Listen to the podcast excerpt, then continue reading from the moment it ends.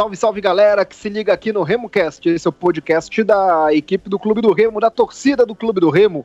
Eu sou Rodolfo Nascimento e no programa de hoje, Gilberto Figueiredo e Murilo Jatene iremos abordar a partida do Leão contra a equipe do Vila Nova, empate decepcionante pela rodada de número 4 da Série C do Campeonato Brasileiro, e também vamos abordar a expectativa para o clássico, primeiro clássico da decisão do Paraense temporada de 2020. Clube do Remo que está no momento da gravação do podcast, né? Hoje é domingo, logo após o empate do Clube do Remo, 8 horas e 40 minutos, na segunda posição. O... Nos sigam nas nossas redes sociais, remocast33.gmail.com é o nosso e-mail. Estamos no Twitter, Instagram e Facebook RemoCast 33 nos principais agregadores de áudio de podcasts do mundo: Spotify, Deezer, Apple Podcasts e Google Podcasts. Tudo bom, Murilo? Não, não tá tudo bem não, meu irmão. Tá tem muita coisa aí para melhorar, tem muita coisa para ser revista e por isso não está bem. Apesar de nós estarmos com oito pontos na tabela, é, o desempenho é muito preocupante. E quando a gente falava de desempenho, a gente era corneta, a gente era chato, a gente era secador, né?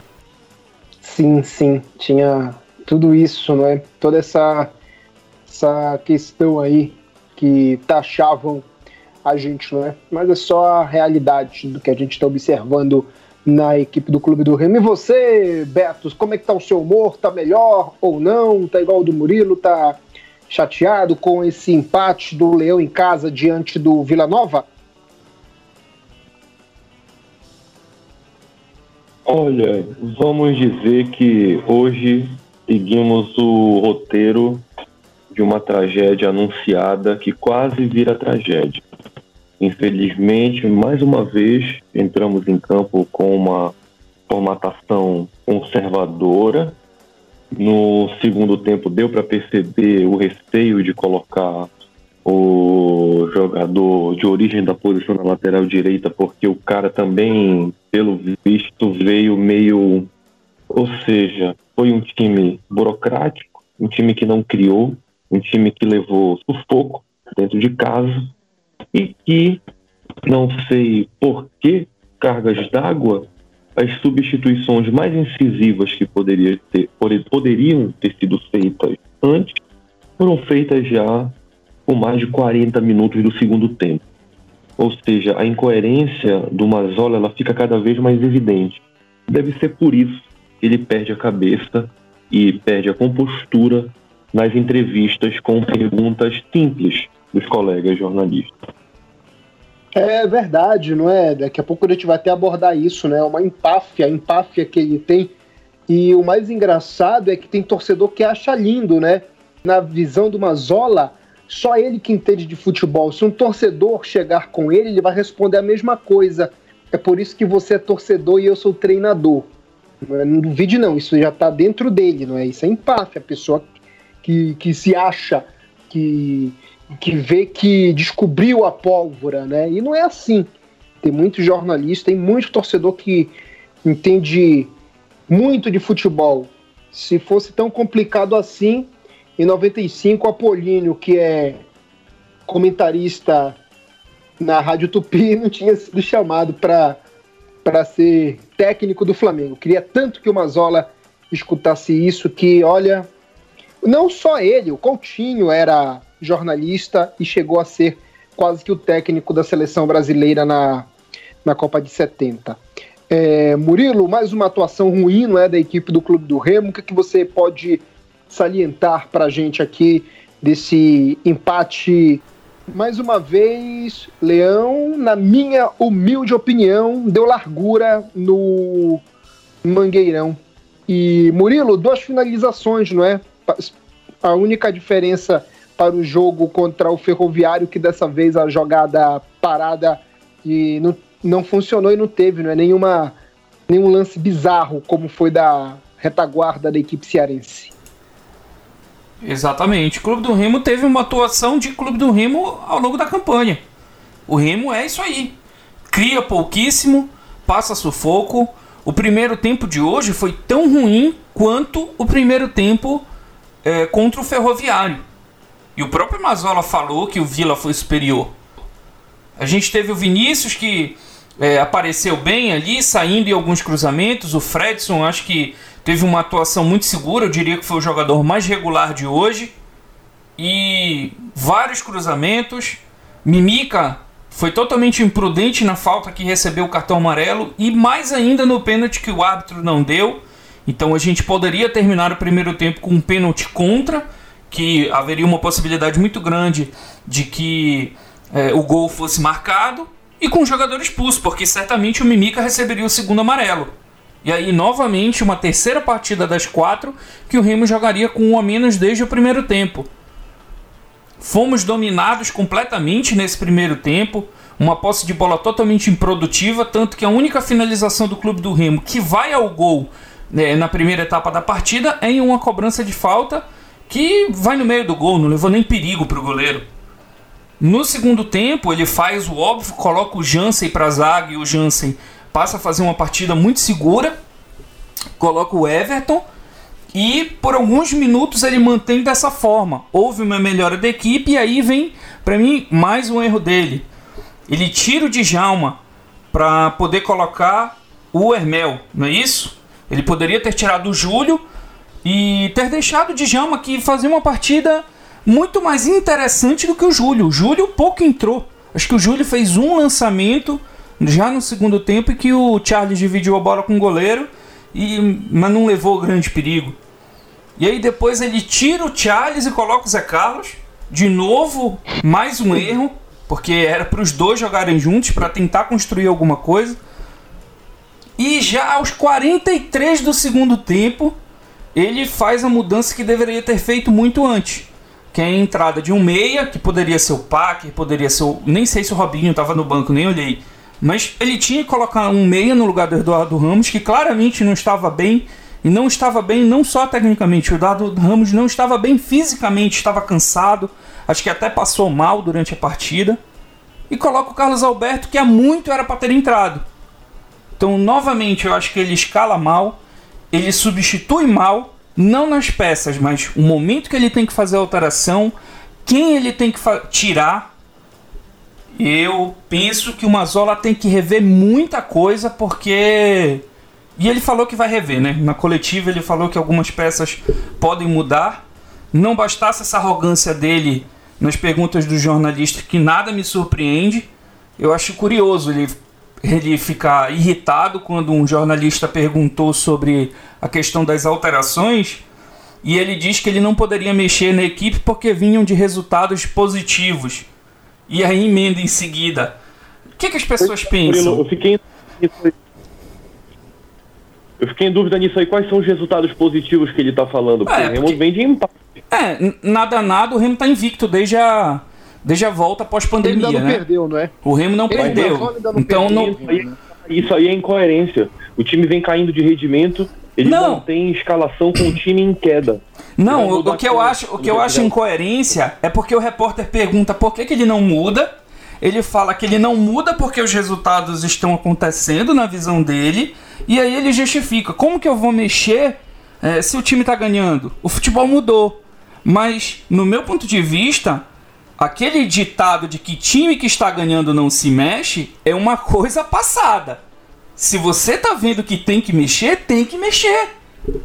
Então é, é o resultadismo é, que agrada muita gente que só olha a ótica do, do placar e é extremamente preocupante, porque eu ouvi algumas pessoas falando, voltamos ao tempo do Leston Júnior. Mas nem esse argumento de que a evolução está funcionando, porque não há evolução, o time está estagnado. Eu não acho que houve decréscimo, eu acho que o Remo está estagnado, é isso. Preocupante. E aí, Beto? Olha, minha leitura é que no primeiro tempo o Vila Nova conseguiu praticamente anular o clube do Remo ele adiantou as linhas de marcação, então o Remo não conseguia sair tocando. Hoje o meio de campo do Remo não funcionou, a gente já não tinha transição. Hoje mesmo é que ela não funcionou nem na primeira linha. Então a gente tentou muita jogada aguda, o, o Charles correu muito. né, no primeiro tempo. E aquilo que a gente até havia comentado de forma incisiva no pré-jogo, a questão do nosso lado direito. Então, no primeiro tempo, ele jogou aquele número 7 para cair nas costas do Jansen, e foi por ali que os ataques dele praticamente saíram todos. Tá?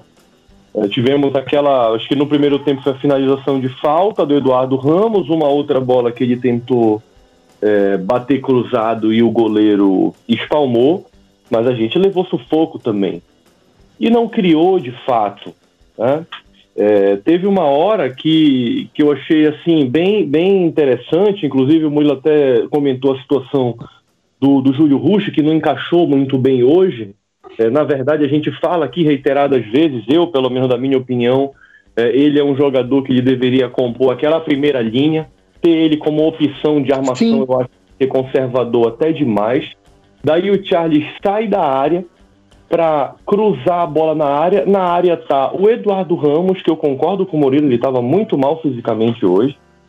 No final do segundo tempo ele estava andando em campo já. 15 minutos do segundo tempo, o cara andando em campo já. Depois fazendo dupla com o Zé Carlos, que é outro que anda em campo. Então vai ser difícil esperar algo sair dali. E Mas enfim, esse lance que eu falo que é que é, exemplifica muito isso, é, no primeiro tempo é uma bola que o, o Charles sai da área para fazer um cruzamento dentro da área tá quem? Eduardo Ramos e Júlio Rush. Então essas são as opções de ataque que a gente tem quando o nosso atacante que faz aquele limpador de para-brisas e sai da área para tentar uma jogada, ele não tem para quem dar a bola. E no tempo, muito bem é, colocado. No momento que entra o Zé Carlos, o Zé Carlos precisa de alguém para municiar ele, alguém que seja rápido.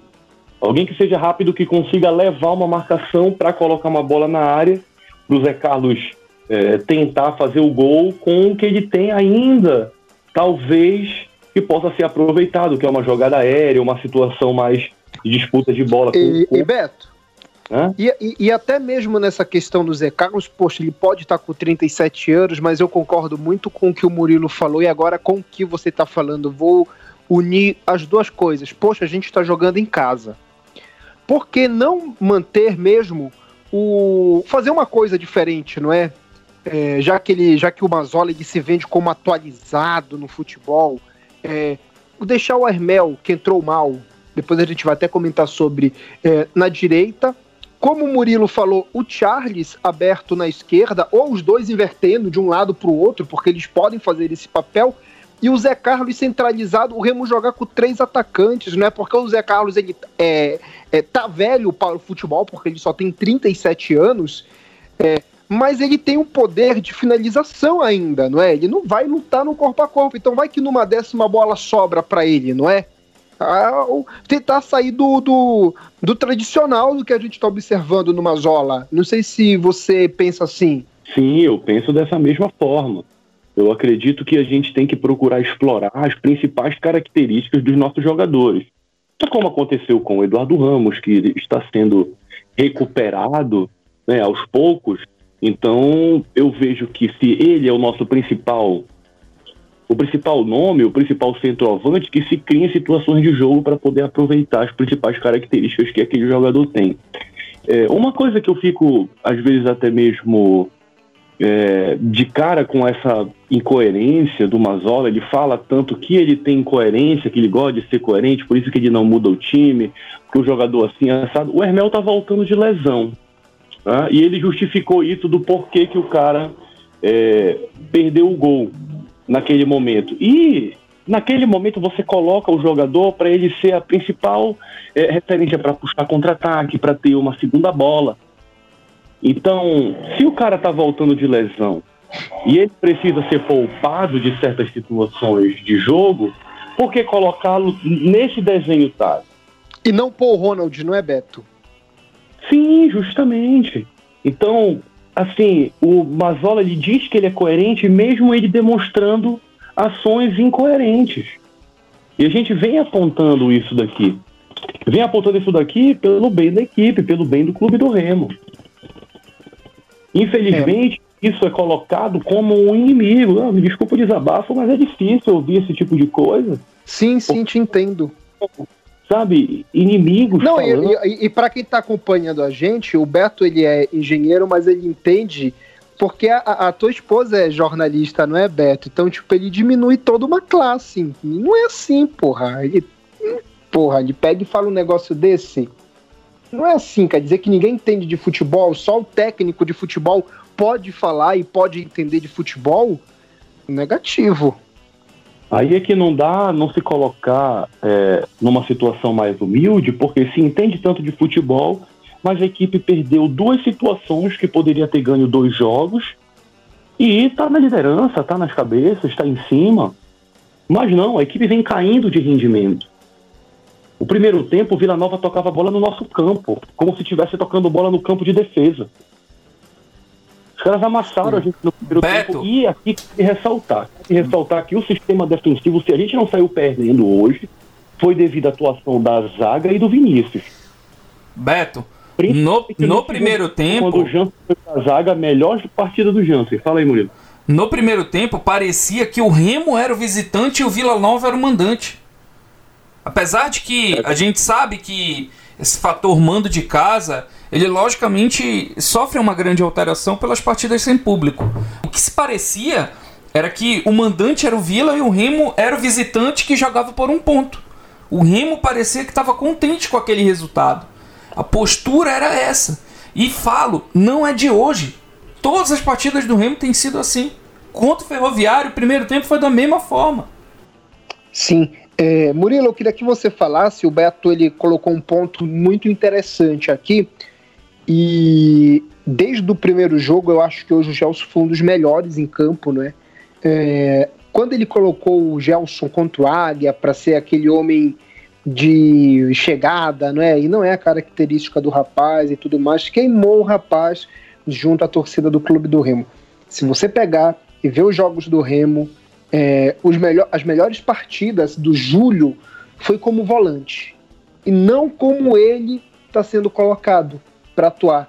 Porque o Júlio atuando como esse quarto homem ali pelo lado esquerdo, ou volante na frente de outro volante, que não sei nem que invenção é essa do Mazola, é, até pela característica e qualidade dos jogadores, é, ele tá queimando o rapaz também, não é? É, é um outro jogador que pode estar tá sofrendo porque o Mazola tá escalando o Júlio de uma maneira errada. O Júlio tá jogando numa posição que não é a dele. O Júlio não é meia como uma zola coerentão da vida, pega e fala para todo mundo. É, o, o Júlio, ele tem a. Vamos dizer, o mérito de não ter sido é, sentenciado pela imprensa, né? Porque o Gelson, o grande problema do Gelson é que com cinco minutos de jogo, o comentarista lá da, da cultura já estava sentenciando que o Gelson não tinha condições de jogar no Remo. E isso reverbera até hoje dentro da torcida do, do, do nosso clube. Hoje o, o Felipe Rolim até leu um comentário lá durante a transmissão de um torcedor pedindo, pelo amor de Deus, para o Mazola tirar o Gelson. Falei, o cara não tá vendo o mesmo jogo que eu.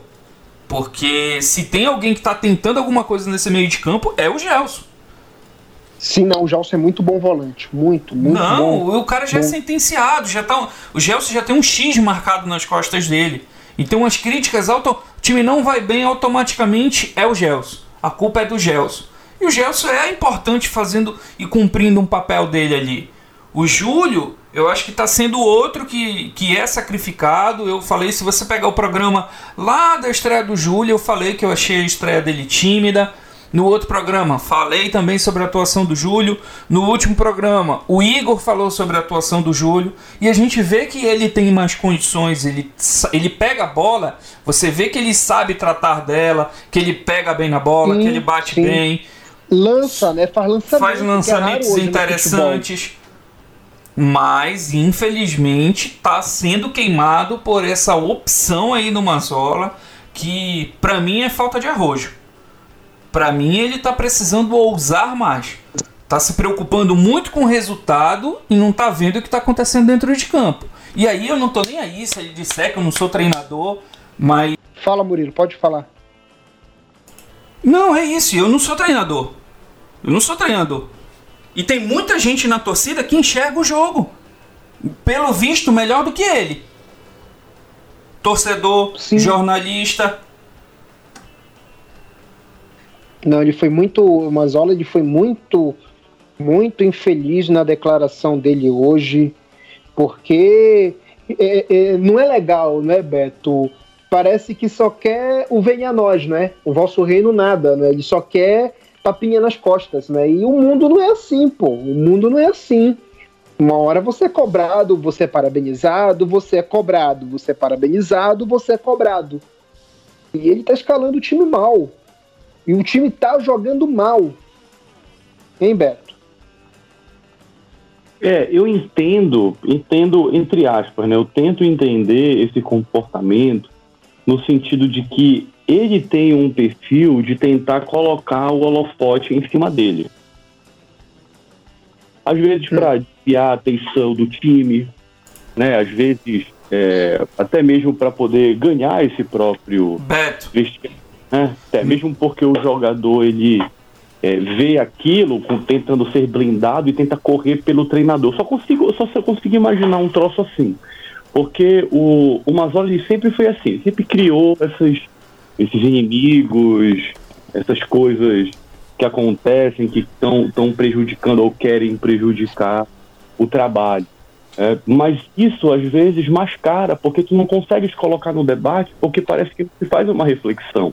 Beto, é o que o Rodolfo e... falou, é empáfia. Nada, nada disso justifica. Ele está sendo extremamente arrogante, orgulhoso, está desmerecendo toda uma categoria, várias pessoas ele ter personalidade, ele ser falastrão, nada disso justifica essa atitude é, mal educada dele e, e, muito infeliz esse posicionamento. E não é de hoje. Vira e mexe ele fala isso. Sempre que ele tem oportunidade, ele fala isso.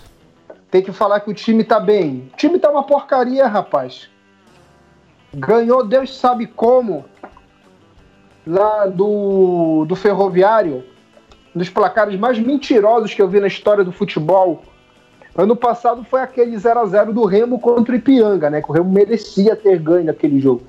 E contra o Ferroviário, cara, o Remo não merecia ter ganho, acabou. Foi eh, sobrenatural de Almeida.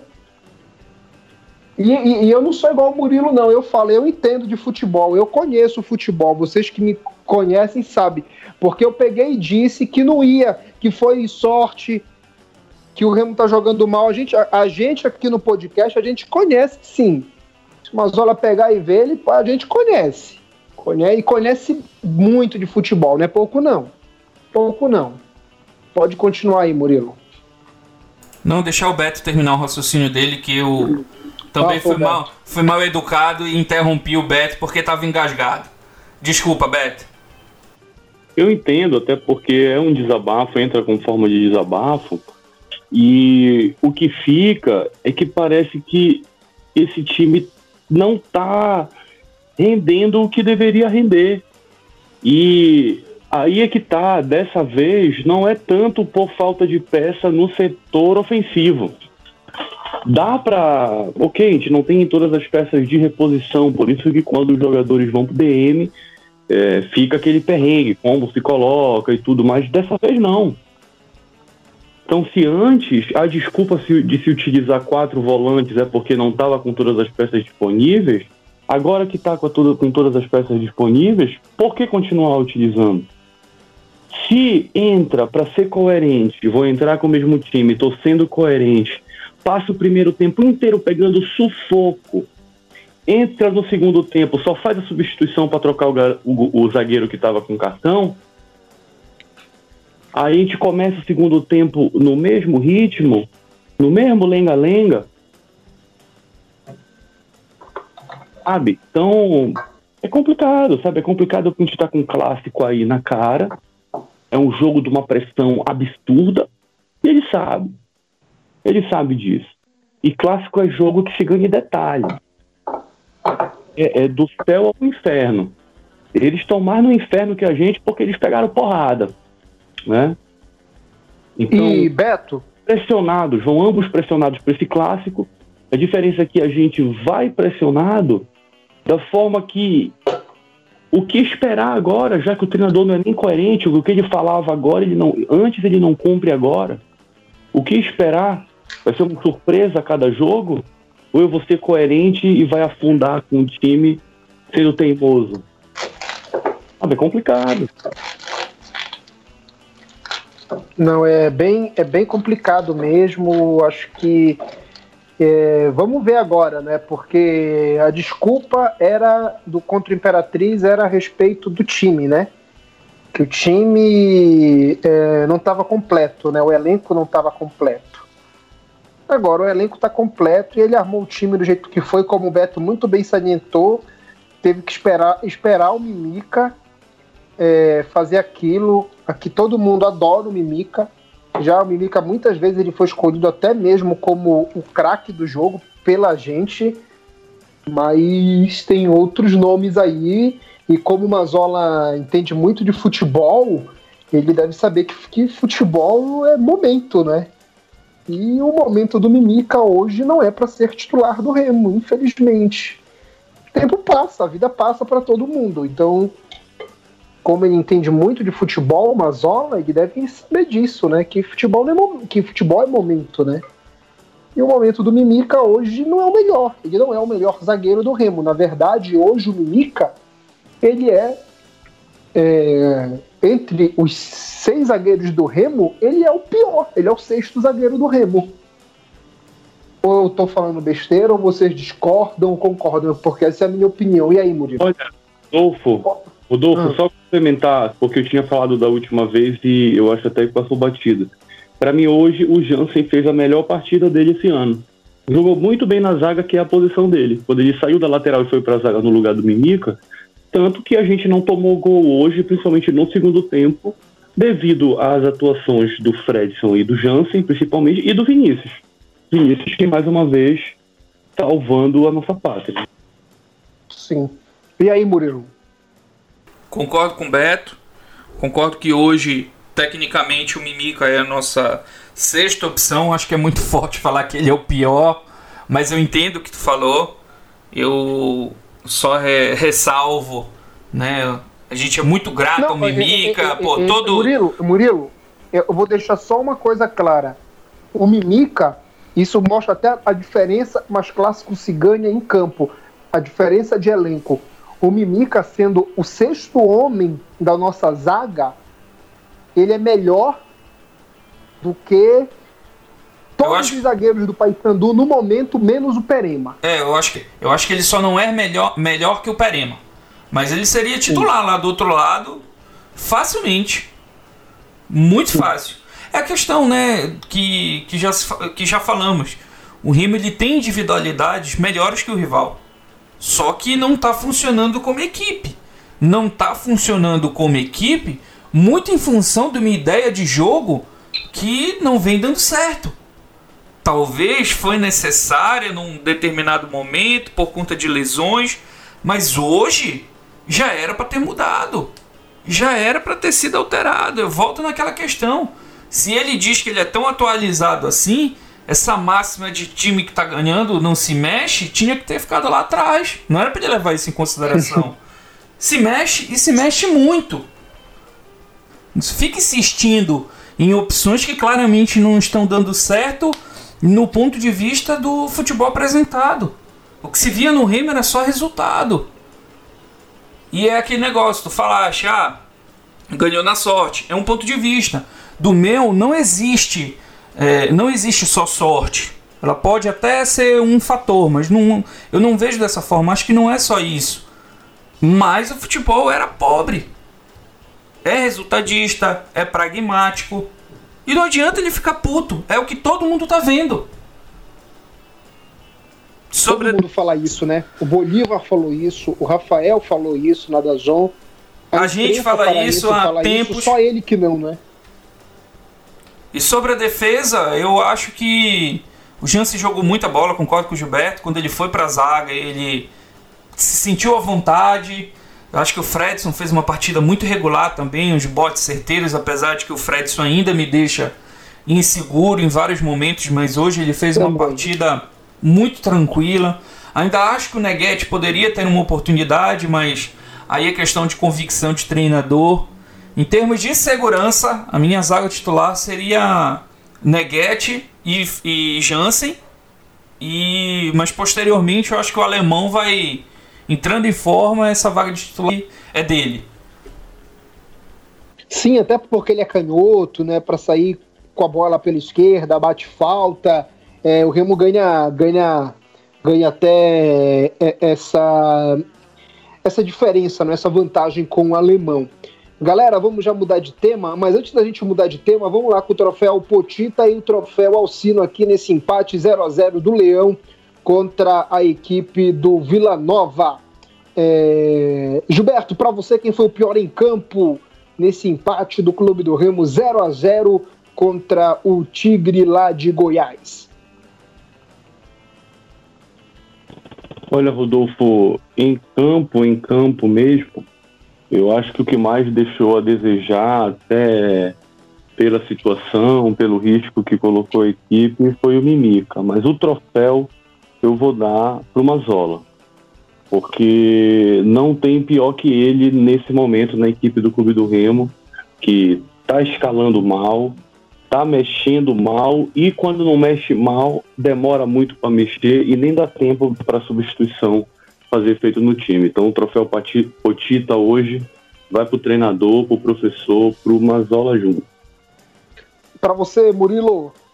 Sem dúvida. Potita mais uma vez para o Mazola, né? Já tinha ganhado em uma outra oportunidade. E deixar claro aqui, tá? Não é porque a gente está fazendo críticas ao Mazola que a gente quer a cabeça dele. Tem nada a ver uma coisa com a outra. A questão toda é esse elenco pode dar muito mais resultado do que vem dando e o Mazola é um treinador muito melhor do que vem se apresentando. Então, as críticas elas são justas e não é porque está criticando aqui que a gente quer a cabeça do treinador. Não, ele tem oportunidade e ele pode fazer um trabalho muito melhor. O troféu Potita é para ele com uma larga vantagem unanimidade, né? Para mim também o pior hoje e o pior dentro do Remo hoje está sendo o técnico do clube do Remo, o Mazola Júnior, que para mim não está fazendo bem a função dele e eu assino embaixo tudo que o Murilo falou. Troféu Alcino, galera. Quem foi o melhor em campo? Murilo. Olha, eu acho que o Vinícius mais uma vez fez um golaço, né, a nosso favor, sendo providencial. O árbitro também merecia, porque ele não deu aquele pênalti. Acho que o Fredson fez uma partida muito irregular também. Mas eu vou de Jansen pela recuperação dele na segunda etapa da partida e até uma forma de premiar o jogador que vinha sido muito criticado, justamente também. Mas há de se levar em consideração que ele estava jogando de forma improvisada e hoje, quando ele foi para a zaga, ele foi muito, muito bem. Então hoje eu vou ficar com o Jansen. Você, Beto. Olha, para mim é o Vinícius, viu? Porque se não fosse ele, o resultado seria diferente. É, para mim também o Vinícius, o melhor em campo, o Vinícius troféu Alcino nesse empate 0 a 0 E mesmo com vitórias, a gente escolheu o Vinícius, galera, como melhor em campo em muitas oportunidades. Então, pode passar 100 anos, mas uma máxima no futebol é certa. Se o goleiro é o principal destaque do seu time, uma coisa, muita coisa ou boa parte dessa coisa não está certa. Galera, vamos falar agora um pouco né, do jogo contra. Oi. Só que eu posso, só para a gente encerrar esse assunto de Série C, agora que acabou a, a, a quarta rodada, né? E, bom, ainda não terminou o jogo do, do 13, mas eu só queria ler aqui uma mensagem é, um colega aqui do, do Rogério, da torcida, que ele manda o seguinte, olha. O Remo chega na quarta rodada com o mesmo número de pontos do ano passado. Nada mudou. Então parece que a gente está ali sem nenhuma ambição em relação à Série B. Eu acho que é melhor. Eu complemento agora, né? Ao invés uhum. da gente achar que ficar só naquela da vontade de querer subir, a gente vamos subir, na verdade tem que colocar isso na prática. E se na prática não tiver ações, a gente não vai subir e vamos patinar mais um ano nessa Série C. Concordo, concordo muito aí com o seu amigo Gilberto. É, vamos lá, galera, agora falar não é, do clássico, é, a decisão do Campeonato Paraense. No próximo domingo a gente já vai saber, não é? E eu creio que com todas essas mazelas que a gente falou aqui, com todos esses problemas, repito, com todas essas mazelas e mazolas, eu creio que, mesmo sendo clássico, mas a diferença de elenco, eu espero que faça dessa vez a diferença ao nosso lado, não é? A última vez que eu vi isso acontecer foi em 2007, quando a gente ganhou com sobras Campeonato Paraense daquele ano, acho que com mais de 20 pontos em relação ao segundo colocado, que foi a Tuna, e 30 em relação ao Paysandu, que foi o terceiro colocado. Enfim, vamos ter esse clássico e o segundo tempo do duelo contra o Vila é, Murilo mostrou que o Everton é titular e todas as equipes que enfrentam o Remo já sabem que o lado negativo era da defesa do Remo, que está bem, na medida do possível, está bem, é, era aquele lado direito da nossa defesa. E as principais, a principal peça de ataque, ou a principal jogada de ataque do Paysandu, sem ser aquela bola parada, não é? É com Vinícius e com Nicolas, não é? Que é, por incrível que pareça, o lado direito da defesa. Mas no segundo tempo do jogo contra o Vila, o Everton já mostrou que parece que quando ele estiver em campo vai ter coisa boa ali naquele lado, né, Murilo? O Everton, pelo menos, é um lateral, né? Não é ruim como o Cezinha, então já é melhor do que nada. É, e o Everton nem teve uma grande atuação, né? Tanto hoje quanto na partida que ele jogou os 90 minutos, ele não teve uma atuação assim espetacular para que a gente dissesse ah, finalmente achamos um jogador que, que nos passa tranquilidade, confiança. Não, ele fez o básico e já foi suficiente. E não precisava nem ser treinador, né? Para identificar que aquele lado esquerdo do, do, do ataque do adversário e no nosso lado direito é, era o nosso calcanhar de Aquiles. É, se eu penso que o Mazola finalmente vai colocar o Everton de titular contra a Mukura. E tem um outro, um outro aspecto também. O Vinícius. É, como é? Vinícius Leite. O Vinícius Isso. Leite, ele, ele passa por um momento. por um mau momento, tecnicamente, né? De pouca criação, até pouca mobilidade, está sendo bem criticado. Mas é um jogador que a gente sabe que tem qualidade, que pode levar perigo. Então a entrada do, do Everton nos dá uma tranquilidade um pouco maior, potencializa o Djalma. Eu acho que o Djalma cresce com um lateral de Ei, Murilo, ofício. rapidamente, a gente no começo do, do programa eu queria até falar isso. O Djalma foi muito mal no primeiro tempo contra o Vila, mas ele melhorou no segundo tempo com Sim. a entrada do Everton. Eu não acho que ele tenha sido muito mal, não, tá? Eu acho que ele foi mal, como todo meio de campo foi mal. Não teve a atuação bizônia que ele teve lá em Imperatriz. Mas no segundo tempo ele cresceu muito de produtividade com a simples entrada do Everton, que conhece da posição, sabe o posicionamento que tem que ter ali, entende o momento certo de poder subir e atacar. Então, o simples fato de ter um jogador que conhece a posição já muda totalmente a perspectiva da equipe e potencializa alguns outros jogadores que claramente são prejudicados por isso. Eu acho que essa dobradinha aí de Jaume e Jansen, ela é prejudicial para os dois. Os dois acabam se comprometendo. E tendo jogador apto, por que, que não coloca para jogar? Ah, porque estava vindo o tal do resultado? Uma teimosia que não tem cabimento, cara. E aí, Beto?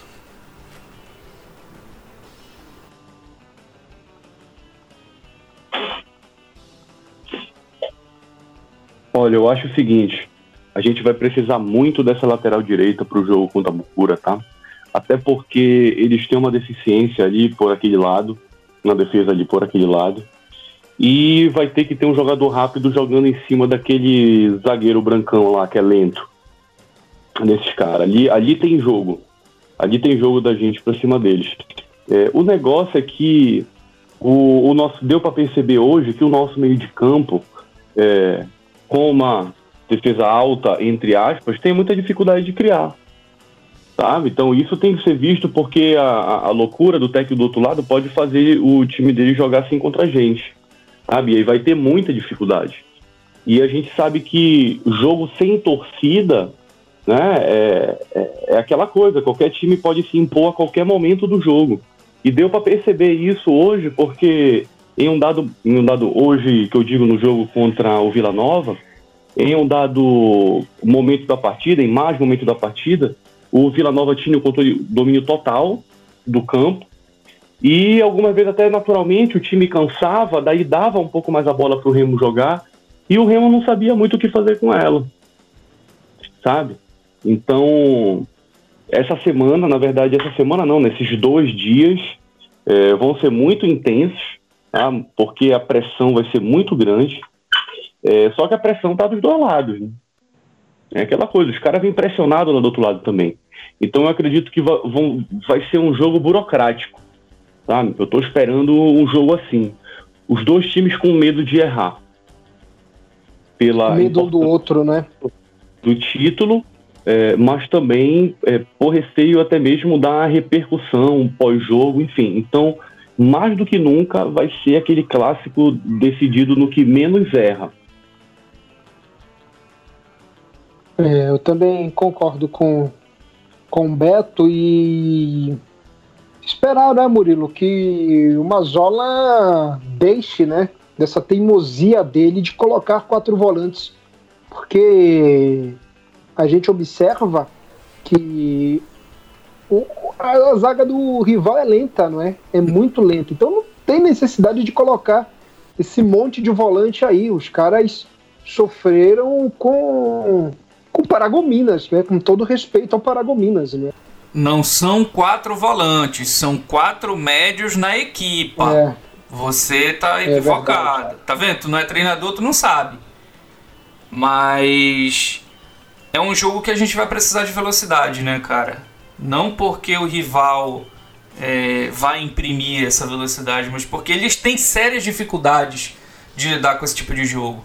Você fazer uma uma enfiada de bola com essa linha alta que eles estão estão estão montando ali para tentar pressionar o adversário, é tudo que um jogador como o Hermel, como o Charles, até mesmo o próprio Carlos Alberto em determinado momento da, da partida, porque assim, muita gente pede a entrada do Carlos Alberto, mas o Carlos Alberto vem de uma situação muito, muito delicada. O Carlos Alberto está sendo monitorado, monitorado quase que 24 horas Já no departamento do, do clube do Remo. Porque a lesão dele, a doença dele, não foi uma lesão, a doença que o Carlos Alberto teve é muito séria. E no momento de final de transição dele ainda teve uma uma apendicite, né? Ainda precisou ter uma intervenção cirúrgica para retirada do apêndice. Então assim, o Carlos Alberto a gente tem que ter paciência com ele. Tecnicamente um jogador muito bom. Ele em condições, ele é titular desse clube, mas não tem como o Carlos Alberto ser titular, por uma questão física. Mas eu acho que ele pode ser uma arma bem interessante. Sabendo utilizar, o Carlos Alberto passa a ser uma ferramenta bem interessante para a equipe do Remo. E eu acho que a saída está por aí. Explorar essas falhas de marcação que o adversário tem e principalmente essa lentidão. Beto, para ti, se tu fosse uma Zola, era Vinícius, Everton, Jansen, Fredson, Marlon, no meio de campo, Djalma, é, Gelson e Lucas ou Júlio, Eduardo Ramos no ataque, Hermel e Charles. Esse é o time? Olha, a minha, a minha mudança aí é que eu entraria com o, o Lucas e o Djalma. Tá? E no meio de campo, no lugar do Gelson, Carlos Alberto.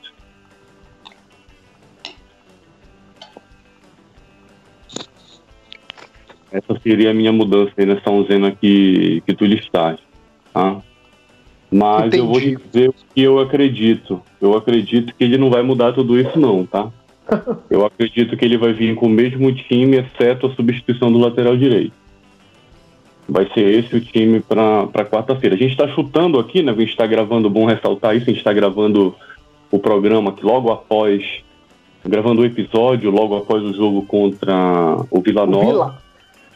E Então, tudo que a gente está falando aqui, é, que durante a semana a situação dos jogadores pode mudar, mas o que eu acredito é que na, nessas condições a única mudança vai ser na lateral direita.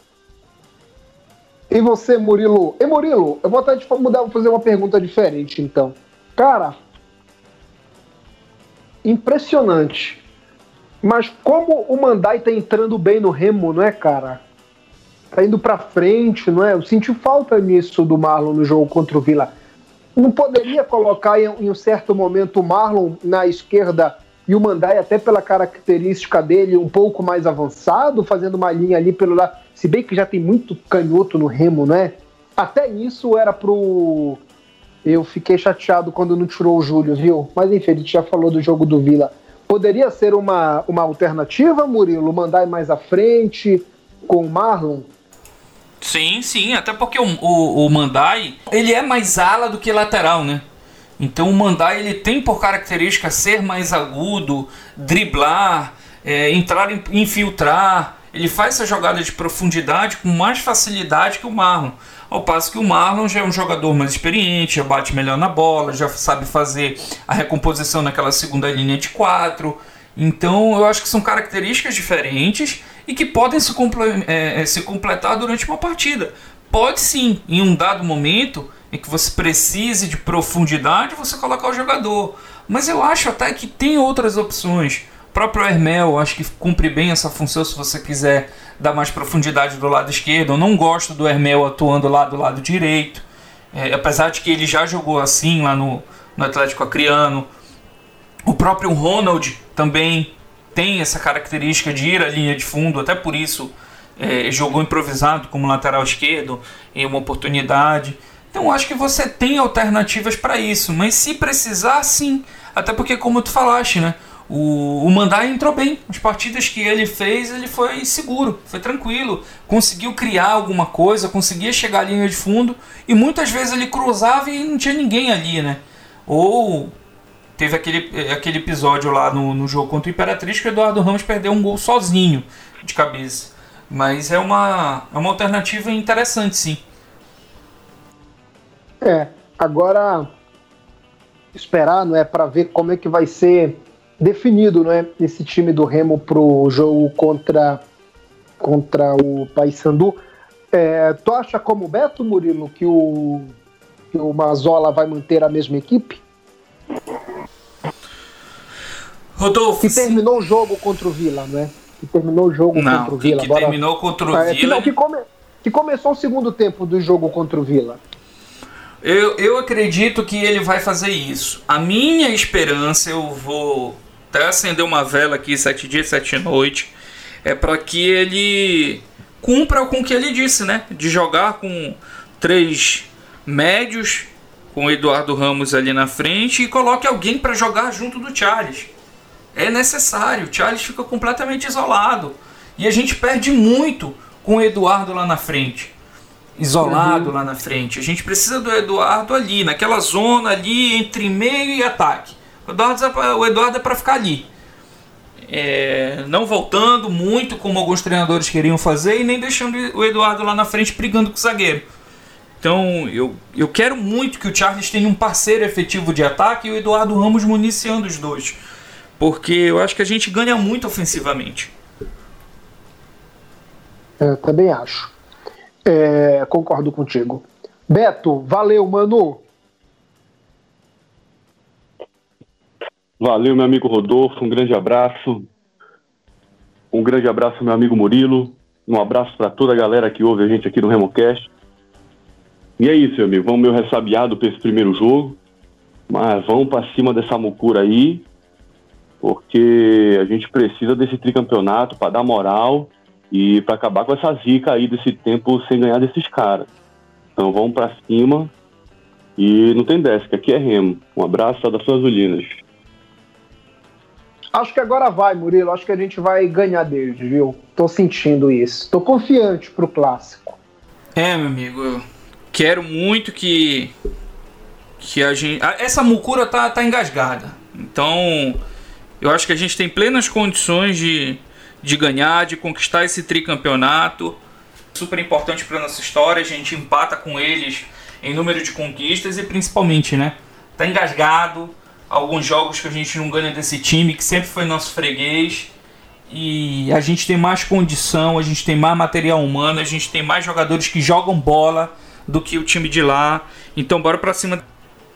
Verdade.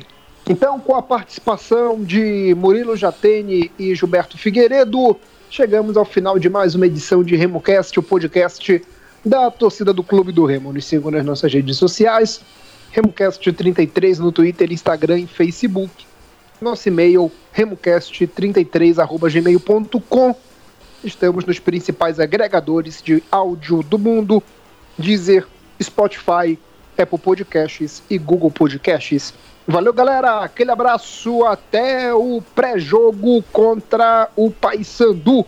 Tchau, tchau. Da grande decisão. Valeu.